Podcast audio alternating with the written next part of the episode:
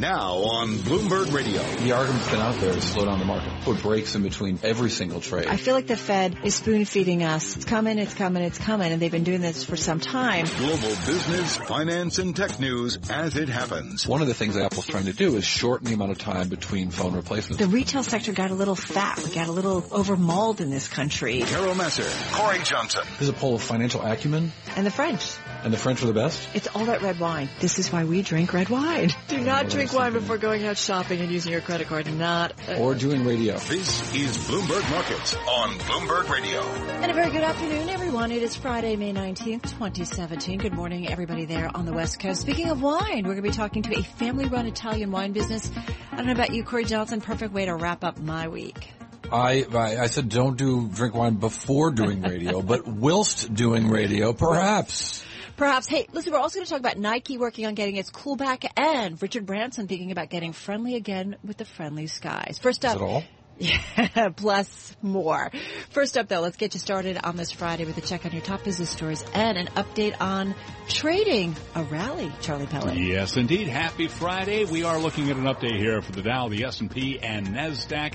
The S&P currently higher by nine tenths of 1%, so stocks are climbing, pairing more of Wednesday's loss as investors assess the political scrutiny surrounding President Trump.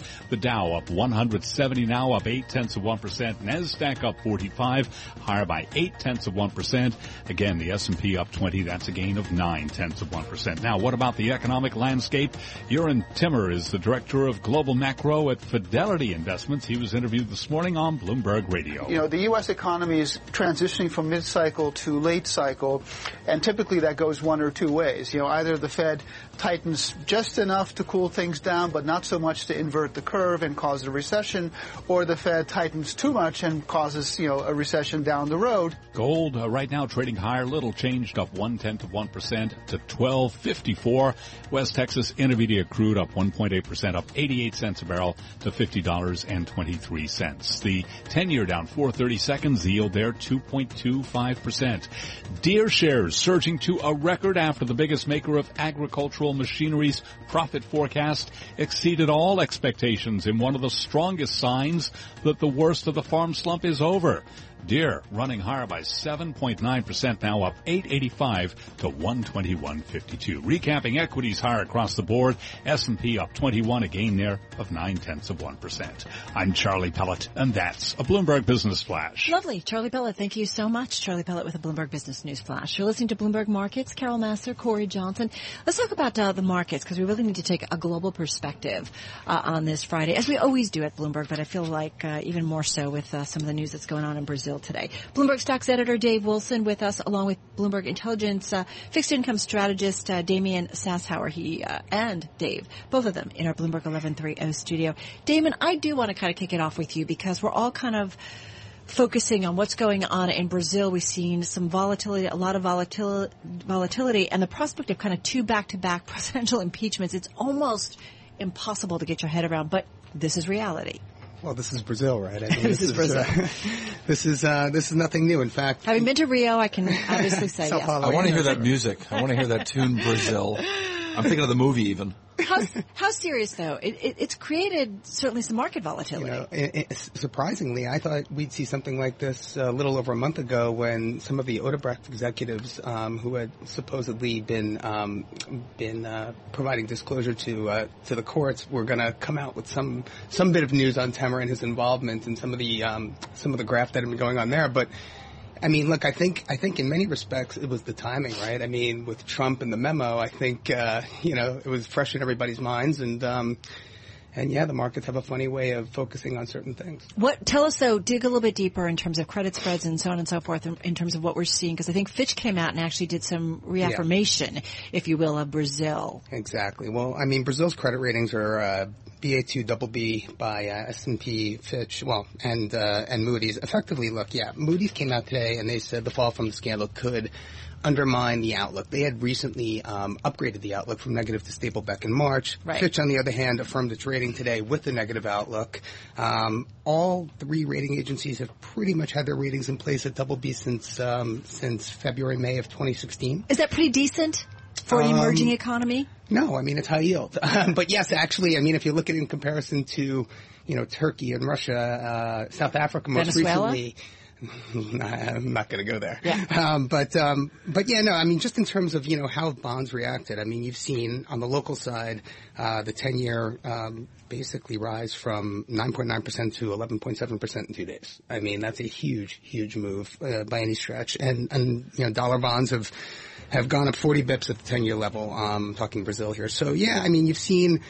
But, but in comparison to when South Africa was just recently downgraded after Zuma, uh, you know, kind of dismissed Gordhan, you, you've seen twos, tens steepen by only 60 basis points. I mean, I think in South Africa you saw this, you know, the curve steepen by 40. So, I mean, you know, by and large, a lot of this is kind of, yeah, I mean, it's, it, it's nothing new really. Uh, Dave Wilson, give us a look at what's going on in U.S. equities when we see the stocks moving so strongly uh, today. Well, I mean, you- you've got enough uh, earnings reports to get people excited, especially when you go into the S&P 500 and you see the three best performers on the day are all companies that came out with results. Uh, you know, Autodesk and computer software, uh, the drug distributor McKesson, and uh, the farm equipment company Deere.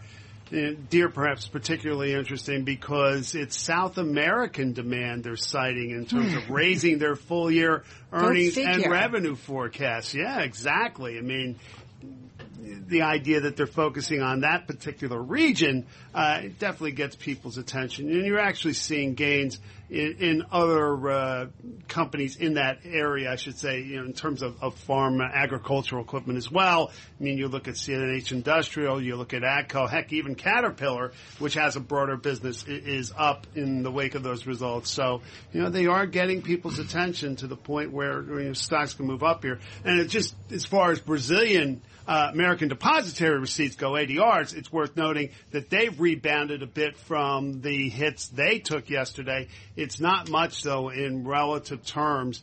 Uh, you know, just to give you uh, one example, the uh, state-run oil company down there, Petrobras, just looking at the moment, uh, the shares or or the ADRs higher by 4%, but then again, they fell almost 17% yesterday. So it's a bounce, but it's not really uh, much in terms of a recovery. Well, that's interesting because yeah, I was kind of looking at what happened in yesterday's trade. You know, various asset classes when it came to Brazil, and then what happened today. I mean, how do you, uh, Damian, um, kind of explain the bounce back?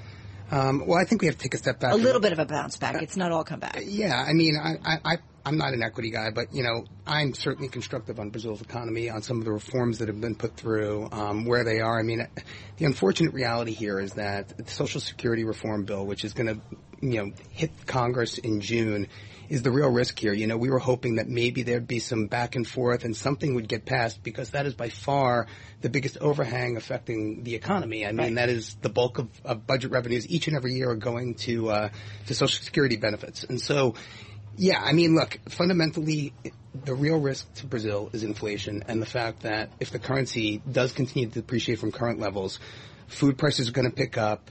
The, B, the the bank, the central bank is not going to be able to ease as aggressively as it is forecast to do right now. Right. And and that is the real risk, right? And tough for a population that's, I think, dealing with the worst refla- worst, um, uh, what was going to say, worst uh, recession, I should say, right, in its history for the most part. Well, I mean, we, yeah, exactly. So, um, 2015 down 3.8% real GDP, down 3.6% last year. This year we're forecast to be up half of a percentage point, I believe. Yeah. Um, but Gotta get there, though. Yeah, I mean, we, how do we get there now? And and um, and look, I mean, there is a bounce back in terms of sentiment, in terms of uh, investment. Consumption's weak, but you know, yeah, that's kind of where we are. Dave Wilson, what do we need to watch out for next week? Well, it's going to be a slow week going into the holiday, no question. I mean, uh, you- you may get uh, some of the economic numbers. Oh, that it be true.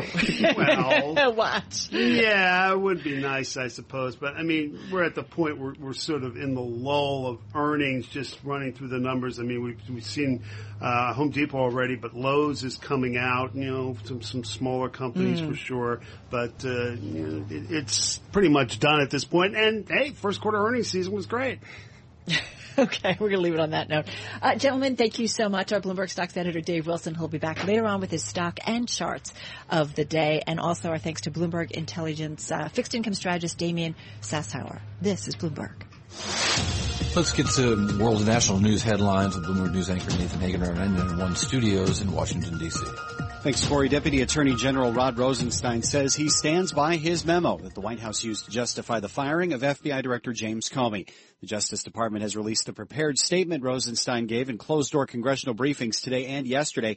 He says that he knew the day before he wrote the memo the president had decided to fire Comey, but he says it was appropriate based on his handling of the Hillary Clinton email investigation. In fact, Rosenstein says he'd even talked with Attorney General Jeff Sessions about replacing Comey last winter before either of them had been confirmed for their positions at the Justice Department.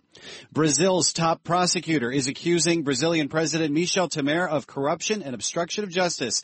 That is according to an investigation released by the country's Supreme Court today, the latest revelation over secretly recorded audio that purportedly captures Temer endorsing hush money for the former House Speaker who led the impeachment of his predecessor, Dilma Rousseff. The Trump administration is facing growing calls for a forceful response over an incident on U.S. soil this week. Senator John McCain says the U.S. should throw Turkey's ambassador out of the country. Representative Steny Hoyer says there must be consequences, but so far, no reaction from the White House. Now, the State Department did summon the ambassador to respond to the concerns about Turkey's president's security detail violently breaking up a protest. There is video showing Turkish President Erdogan watching his security team beat the demonstrators. Police in D.C. on hand for that brawl, promise an investigation. Amy Morris, Bloomberg Radio. And I'm Nathan Hager. This is Bloomberg.